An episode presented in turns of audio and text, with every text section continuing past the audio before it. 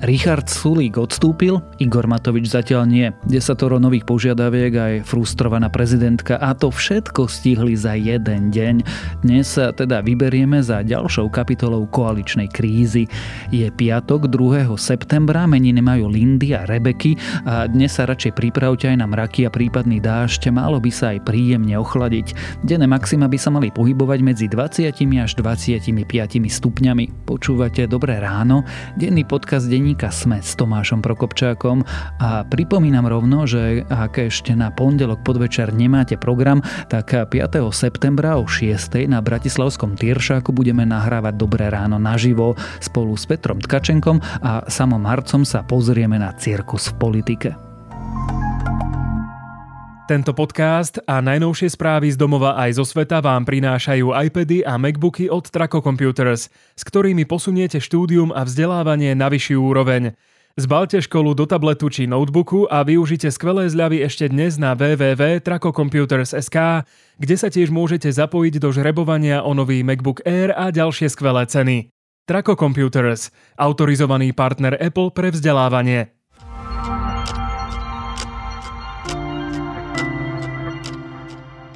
A teraz už krátky prehľad správ. 8 slovenských europoslancov žiada vylúčiť smer z frakcie socialistov v Európskom parlamente.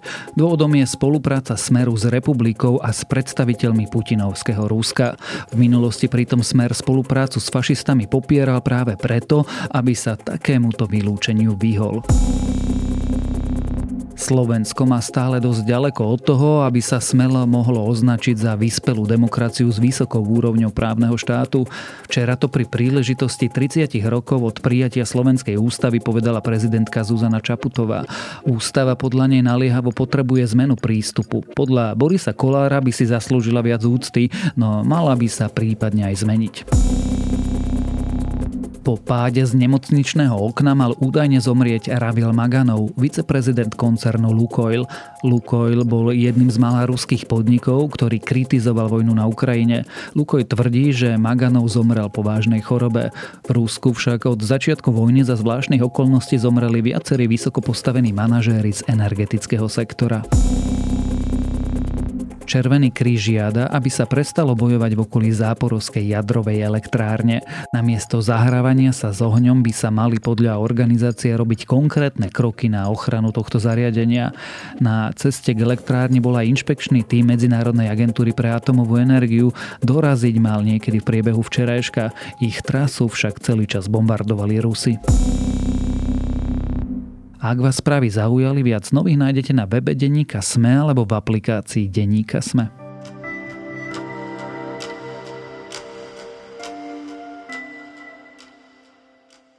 Stredu sa mala rozpadnúť koalícia, nakoniec ale demisiu podal iba Richard Sulík. Oľano totiž prišlo s novým nápadom, akýmsi desatorom, ktoré ak bude splnené, Igor Matovič možno odíde. Na to SAS povedala, že Matovič najskôr odíde a až potom sa môžu baviť. A prezidentka si medzičasom na koberec zavolala premiéra so šéfom parlamentu, že ako si to celé vlastne predstavujú. To všetko pritom stihli za jeden deň a No ak aj pre vás je tento slovenský politický bízar mimo pochopenia, nie ste v tom sami. A práve preto sa naň dnes pozrieme spolu s politickým komentátorom denníka SME, Petrom Tkačenkom. Vážené dámy, vážení páni, hnutie obyčajní ľudia a nezávislé osobnosti vždy stalo na strane ľudí a bude vždy stáť na strane ľudí. Tak sme prišli s návrhom veľmi konkrétnych opatrení na pomoc ľuďom, aby sme zvládli najbližšie obdobie, ktorú pred, predstierame hlavne pred stranu SAS. Ich predstierame, pretože potrebujeme pevnú koalíciu, potrebujeme ich schváliť na vláde a v parlamente. A ak áno, budú tieto opatrenia schválené, Igor Matovič príjme výzvu Richarda Sulika a spolu s ním odíde zo svojej funkcie do parlamentu. To, že až dnes, čo je vlastne deň po tej lehote, ktorú sme stanovili, lebo tá bola na 30. augusta stanovená, tak teraz deň po tejto lehote dojde s nejakými desiatimi požiadavkami. Napriek tomu sme pripravení o týchto jeho požiadavkách, o týchto bodoch konštruktívne rokovať a na to, aby sme mohli s týmito rokovaniami začať, žiadame splnenie našej základnej požiadavky, to je odstúpenie Igora Matoviča. Peter, vrátim sa k mojej obľúbenej otváracej otázke, ktorá snáď už e, dva mesiace nepadla a to je, máme ešte vládu? No, samozrejme, e, že máme, totiž bez vlády sa byť nedá. Náš ústavný poriadok takú situáciu jednoducho nepozná, keď by sme mohli byť bez vlády. Ale ja, ja ti samozrejme e, rozumiem. Tá vláda je rozbitá, to je asi najlepšie slovo teraz už aj technicky vzaté, keďže Richard Sulik, ako si správne povedal, podal demisiu možno tak na okraj spomeniem, že to je veľmi zvláštna situácia, že dôležitý minister a predseda jednej z koaličných strán podá demisiu a vlastne málo koho to zaujíma. Keď sa pozrieš do správ, tak titulky o tom, že Richard Sulik podal demisiu, tam príliš e, nenájdeš. Dovolil by som si jednu poznámku, a to nie, že preto, že ťa chcem trolovať, ale ono to asi bude trochu dôležité v tej ďalšej našej diskusii. Ty si spomenul, že sa mala rozpadnúť koalícia, ona už sa v skutočnosti rozpadla. V tom okamihu, keď Richard Sulik vypovedal, respektíve keď SAS vypovedala koaličnú zmluvu, tak tá koalícia v tej pôvodnej štvorčlenej podobe prestala existovať a tie uplynulé dva mesiace sme vlastne mali investovať, alebo koalícia, respektíve jej potenciálni členovia mali investovať do diskusí o založení, respektíve vzniku novej a za akých okolností. No a keďže toto sa v zásade neudialo, tak koalícia zostáva rozbitá.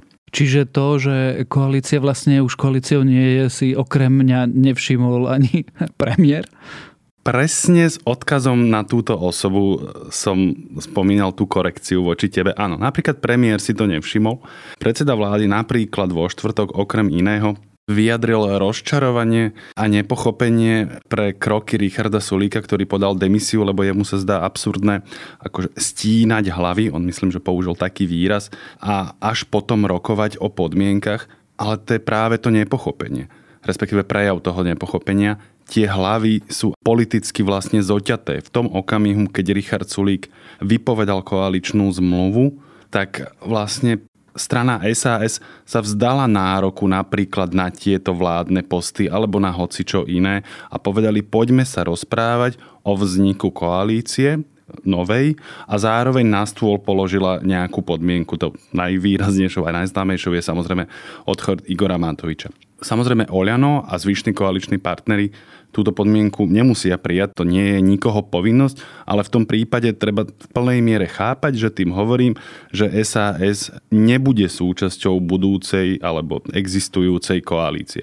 A bohužiaľ napríklad Eduard Heger túto úplne elementárnu a základnú dynamiku nechápe, že ten priestor na rokovanie o koalícii sa vlastne už mal vyčerpať. To, že teraz ešte SAS nejak natiahla ten termín o pár dní, je vlastne už porušením ich predchádzajúceho slova, keď povedali, že proste ten čas je do 30. augusta a, a dovidenia, respektíve do konca augusta.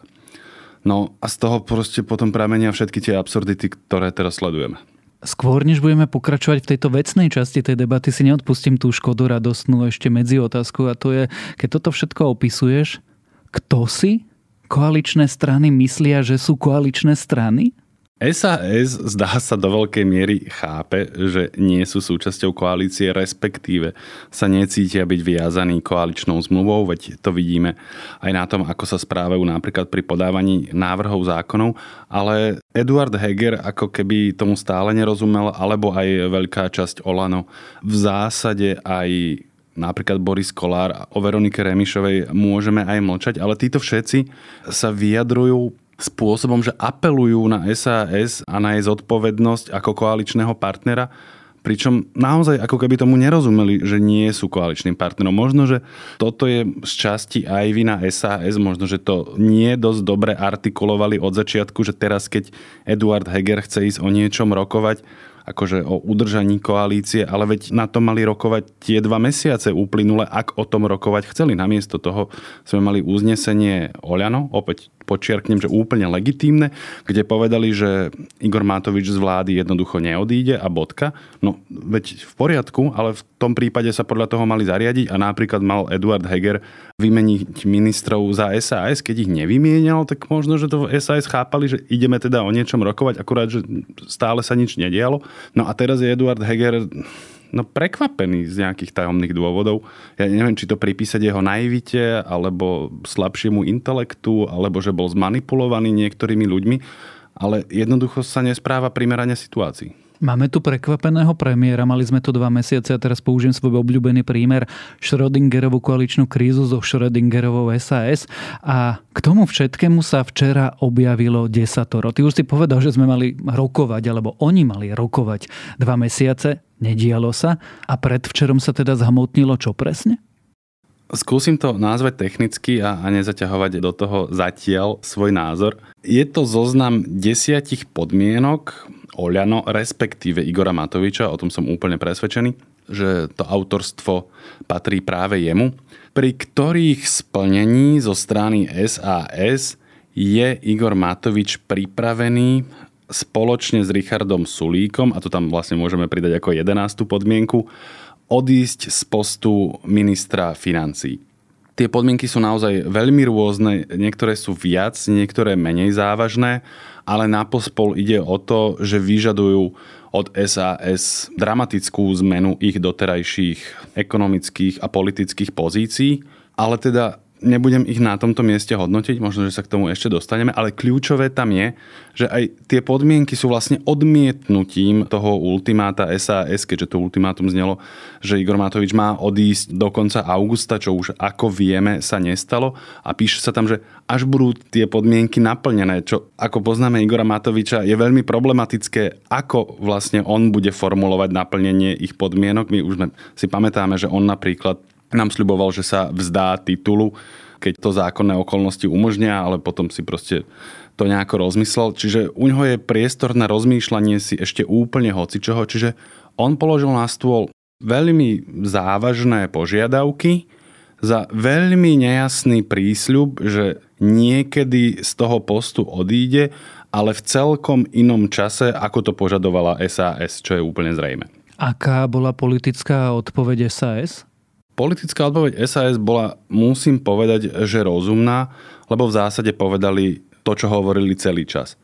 To ultimátum sa končí na konci augusta, k tomu termínu má Igor Matovič odstúpiť a je to pre nás úplne elementárna podmienka, aby sme sa o niečom, o vzniku novej koalície mohli rozprávať. A keďže táto podmienka nebola splnená, čas vypršal, tak ja v tomto prípade Richard Sulik podávam demisiu ale teda moji traja kolegovia ešte zatiaľ nie, lebo veď Napríklad sme videli, že Oliano donedávno úplne vylúčovalo odchod Igora Matoviča, teraz to pripustili, takže možno je tam ešte priestor na ďalšiu zmenu názoru a tie dvere nechal otvorené do pondelka, ale opäť asi 4 krát počiarkol, že úplne základnou podmienkou je odchod ministra financí. Nebolo by lepšie to zhodiť zo stola rovno? Prečo tých 4-5 dní vyčkávania? A asi chcel dať najavo nejaký typ dobrej vôle. Ja si myslím, že vlastne politicky čistejšie aj zrozumiteľnejšie by bolo, keby to rovno zhodil. Možno, že to mohli zhodiť už v tom čase, keď e, nejaký ten orgán, nejaké politbíro Oliano vydalo to rozhodnutie, že Igor Matovič jednoducho neodstúpi, veď vtedy, ak si navzájom vážia svoje slova v takýchto závažných témach, veď dobre, nebudeme sa zabíjať, ale nie je tu priestor názadu, takže napríklad ministri za SAS mohli podať tie demisie už pred niekoľkými týždňami, ale dobre, nechali dobehnúť ten čas, aj toto má byť asi ešte nejaký prejav dobrej vôle. Je to v zásade pochopiteľné. Hovorím, viem si predstaviť aj o niečo čistejší scenár, ale nevidím v tomto nejaký vážnejší problém. Pýtam sa preto, či sa vôbec dá a má zmysel vyjednávať o čomkoľvek s Igorom Matovičom a to má takú podotázku, že to desatoro predsa obsahuje body, kvôli ktorým celá táto kríza vznikla. Áno, ja som ešte nechcel hodnotiť tie body, možno, že sa k tomu dostaneme, ale áno, je tam napríklad požiadavka, aby sa SAS, tak povediac, rituálne prihlásila k tomu tzv.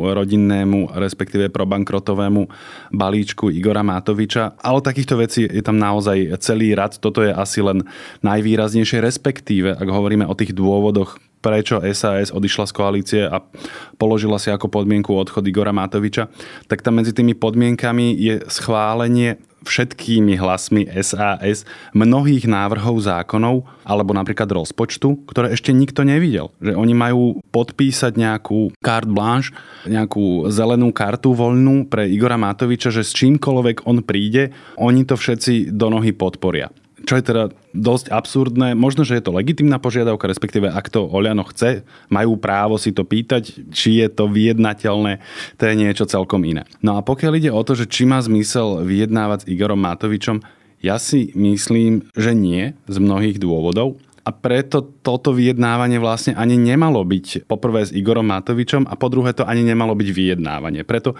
keď na stôl položíš ultimátum, tak to vlastne nie je až tak úplne vyjednávanie. Hovorí, že táto podmienka je úplne nevyhnutná, že o tej sa nerokuje. Môžeme rokovať o nejakých ďalších, ale o tejto nie. To je trochu iný žáner. Ale podľa mňa tá požiadavka SAS smerovala skôr na ostatných členov koalície. To znamená, či už premiéra, alebo podľa mňa do veľkej miery Borisa Kolára, ktorí majú nejaké páky, ako napríklad pohnúť s Igorom Matovičom, asi viac Boris Kolár ako Eduard Heger. Čiže samozrejme, že nedá sa Igor Matovič celkom obísť, ale ak ten Igor Matovič odíde, no tak nemusíš mu veriť alebo tak, ale proste odišiel. Hej, to už sa stalo. No a s tými ostatnými sa podľa mňa v nejakej miere dohadovať dá. Ja sa pristavím ešte pri jednom bode a ten v princípe hovorí to, že keď SAS príde s akýmkoľvek finančným nápadom, tak to musí s partnermi konzultovať, ale nikto nehovorí o tom, že by partneri museli konzultovať niečo z SAS a teda, ak si dobre spomínam, tak v koalícii boli iní pacienti, ktorí prichádzali s fiskálnymi nápadmi na tlačovkách z modrého neba. Áno, to je jeden z mnohých bodov, ktoré naozaj slúžia aj na poníženie SAS.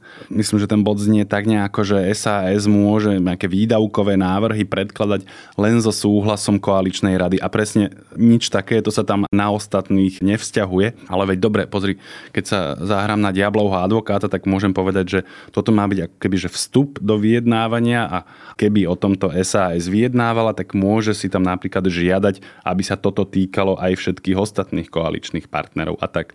Ale v tej podobe, ako je to predložené, je to samozrejme zlomyselný výpad voči SAS a nie som si istý, či bol vlastne mienený úprimne. Keď to povieme takto, je to desatoro vlastne nezmyslom, o ktorom vedia, že je nezmysel a má jedinú úlohu a to ponížiť SAS? A možno vytvoriť nejaké politicko-marketerské dopady na potenciálnych voličov? Nad týmto rozmýšľam. Nie som si tým úplne istý, aj keď ešte v stredu som vlastne do komentára písal, že Igor Matovič si musel byť v plnej miere vedomý, že toto je jednoducho nepriateľné a že SAS to odmietne a on to robí len preto, aby na ňu mohol ukázať prstom, že aha, pozrite sa, je im prednejšia napríklad moja hlava, v tomto prípade Igora Matoviča, než pomoc ľuďom. Zrejme takto nejako by to formuloval a utekajú od zodpovednosti. Vidíte, že to nikdy nemysleli vážne a v skutočnosti chcú odísť.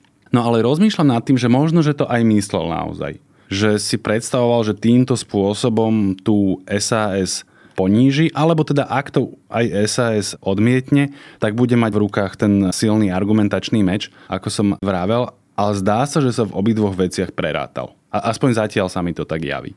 To znamená čo? Lebo moja prírodzená otázka by bola, či týmto začala predvolebná kampaň. To znamená, že ak, ak dúfal a predpokladal, že SAS to príjme, tak sa prerátal, to nevyšlo. A ak si myslel, že, alebo rátal s tým, že ak to teda SAS odmietne, tak on bude mať v rukách tie argumentačné nástroje, o ktorých som vravel, tak sa mi zdá, že sa prerátal tiež. Z toho, pokiaľ to viem usudzovať z médií a sociálnych sietí a tak, tak naozaj drvivá väčšina ľudí neartikuluje, ak už ich to teda vôbec zaujíma, neartikuluje nič také, že egoistická SAS toto využíva ako zámienku, aby na rozdiel od Igora Matoviča nepomohla ľuďom. Čiže toto sa mi zdá, že je prehra. A teraz pôjdeš k tej ďalšej otázke, že či to je začiatok predvolebnej kampane? Tu ti položím o chvíľočku, ale ako v toto môže veriť niekto, že má nejaké argumentačné nástroje, ak má 90% nedôveru v krajine? Veď on by mohol predložiť úplne čokoľvek. To asi odo mňa chceš, aby som mu až príliš nazeral do hlavy, na čo nemám silu a asi ani ambíciu. Možno on až tak nechce. Vieš, keď niekoho očierňuješ a si napríklad nedôveryhodný, ty si síce nemusíš pomôcť, ale môže sa ti celkom úspešne podariť, aby si očiernil tú druhú stranu. To sme videli v rôznych politických zápasoch. Teraz mi náprvu napadne, ako v zásade úspešne nakoniec Robert Fico v podstate politicky zlikvidoval prezidenta Andreja Kisku. On si síce nepomohol, teraz mám na mysli Roberta Fica, ale celkom úspešne tomu Kiskovi ublížil. Čiže toto malo do veľkej miery podľa mňa aj tento cieľ, že ak to SAS odmietne, tak budú jej z toho plynúť vysoké politické náklady. Respektíve bude predstavená za hlavného vinníka rozpadu koalície, čo sa podľa mňa pri najmenšom e, na teraz nepotvrdzuje. Rozumiem teda odpovedovie pomsta, alebo teda po slovenským nezdochla koza a susedovi dve, ale keď sme teda pri tých náznakoch kampane, pri Borisovi Kolárovi ani nepochybujem, že už vedie predvolebnú kampaň. Sú tu to vlastne stopy toho, že už idú plný plyn všetci? Podľa mňa ešte by som nepovedal, že plný plyn. Stále vlastne väčšina z tej bývalej koalície, 90 plus poslaneckej, by chcela v tej koalícii pokračovať. Akurát je to politicky veľmi náročné. Zatiaľ sa aspoň ten zvyšok tej trojčlennej koalície novej bude usilovať, respektíve bude skúšať na najbližšej parlamentnej schôdzi, ako sa dá fungovať v trojici. Ak sa to bude dať, tak pri najmenšom nejaký čas v tom zotrvajú.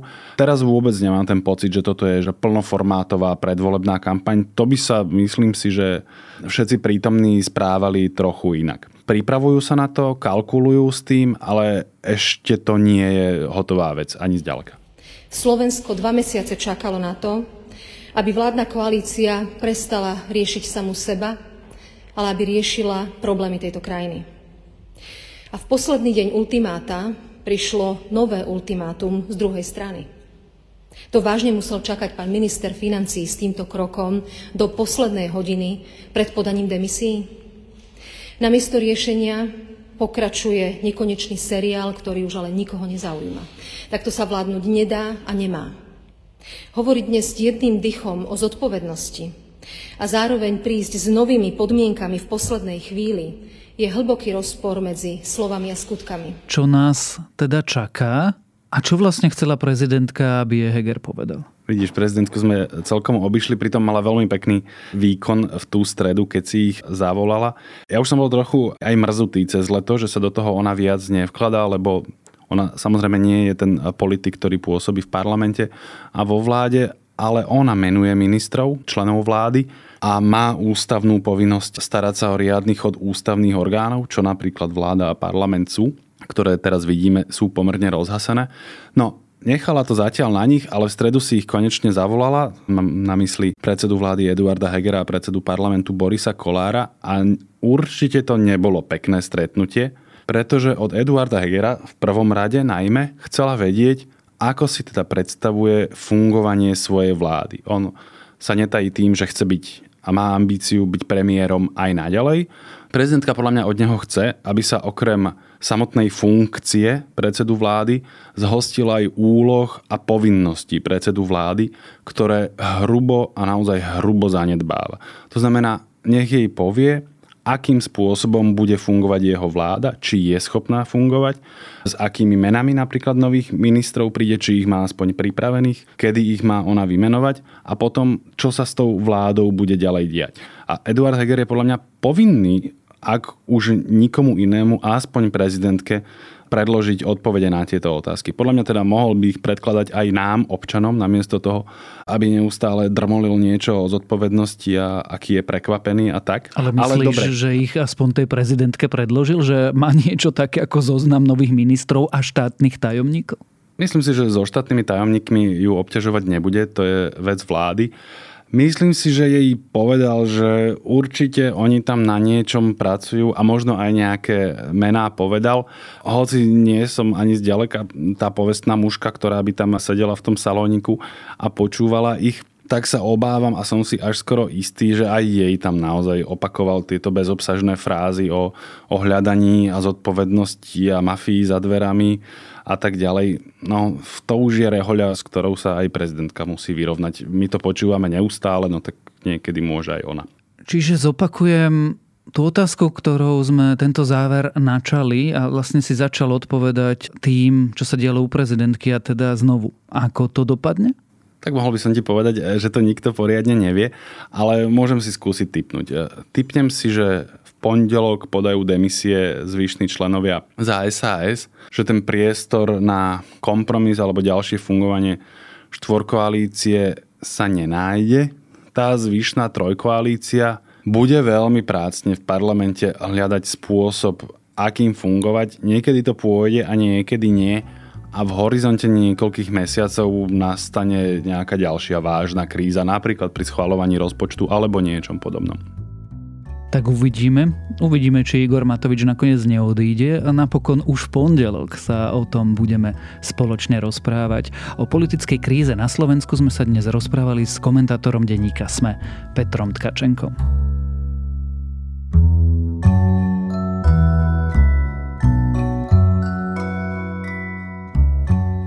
Skúsim to znovu. Mojím dnešným odporúčaním je, aby ste sa na nás prišli pozrieť, ak nás teda počasie znovu nesklame. V pondelok 5. septembra by sme mali dobré ráno nahrávať naživo o 6. podvečer na Bratislavskom Tieršáku. Peter Tkačenko, Samo Márec a asi tušíte, prejdeme si celý tento politický bizár. Určite sa zastavte, otázky bude môcť klásť aj publikum a my sa pokúsime odpovedať najlepšie, ako len vieme.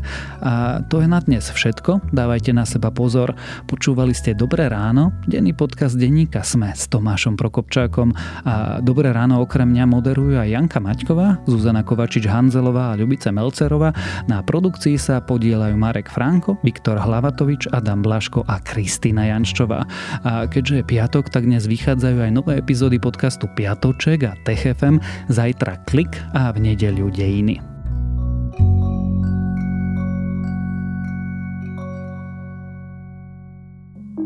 Volám sa Barbara Mareková a v denníku ZME pre vás robím podcast Ľudskosť o tom, ako na naše mentálne zdravie vplýva rodina a spoločnosť. S odborníkmi a odborníčkami rozoberám, ako sa v rodinách dedí trauma a ako sa dá v dospelosti uzdraviť. Ale rozprávam sa aj s ľuďmi, ktorí vyskúšali terapiu a zaujíma ma aj celospoločenský pohľad, ako sa menia slovenské rodiny alebo ako sa v našej spoločnosti cítia Rómky, Rómovia či ľudia, čo sú kvír. Poďte sa učiť spolu so mnou, ako lepšie rozumieť sebe, ale aj ľuďom okolo nás. Podcast Ľudskosť vychádza každý štvrtok vo všetkých podcastových aplikáciách.